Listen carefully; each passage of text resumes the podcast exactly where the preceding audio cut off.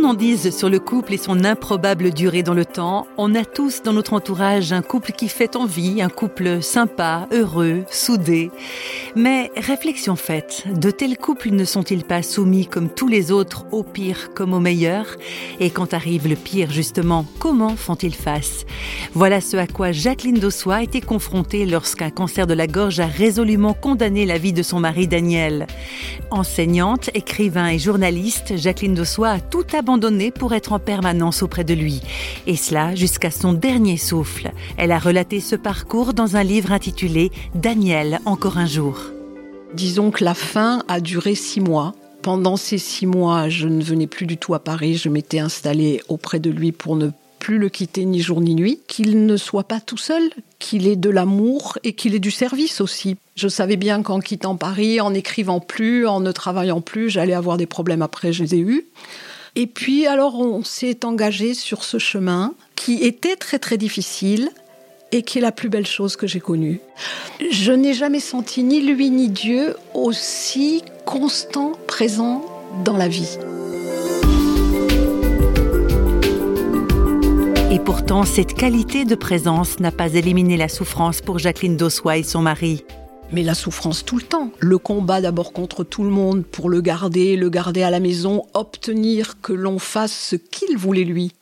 Et ce cancer de la gorge qui est un des pires, je pense, parce que bon, on peut plus parler du tout. À la fin, plus un mot. C'est tout de même un cancer qui lui a laissé jusqu'au dernier moment toute sa tête. On se comprenait.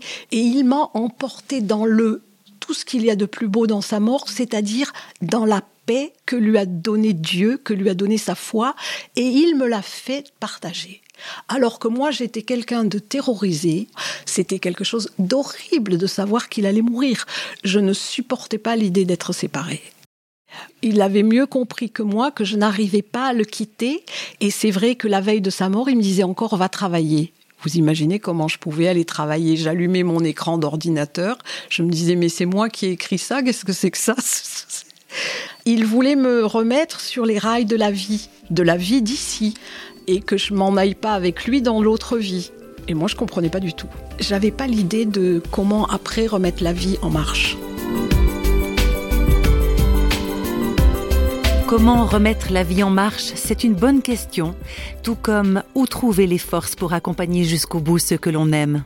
Si je vous dis tout de suite, voilà, il y a quelqu'un qui meurt, vous allez tout lâcher pendant six mois, vous n'allez pas le quitter. Moi, si on m'avait dit ça, j'aurais dit mais vous, je suis pas capable de faire ça. Mais tout est donné. L'amour de Dieu nous donne tout. On n'a pas de force, il a de la force pour nous. Il ne faut pas se faire de soucis à l'avance et c'est pour ça que j'ai publié le livre, c'est pour dire aux gens restez avec eux et aimez-les. C'est tout. Et on ne peut pas, je dis pas faire de plus grands cadeaux, mais on ne peut pas recevoir nous de plus grands cadeaux que si on accepte de donner ce petit peu de temps de notre vie, parce que ça dure jamais, hein.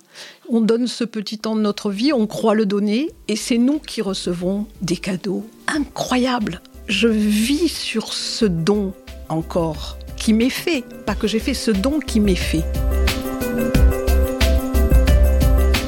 Des forces qui nous sont données lorsqu'il s'agit d'accompagner jusqu'au bout ce que l'on aime. Oui, il s'agit bel et bien de dons, d'un bout à l'autre.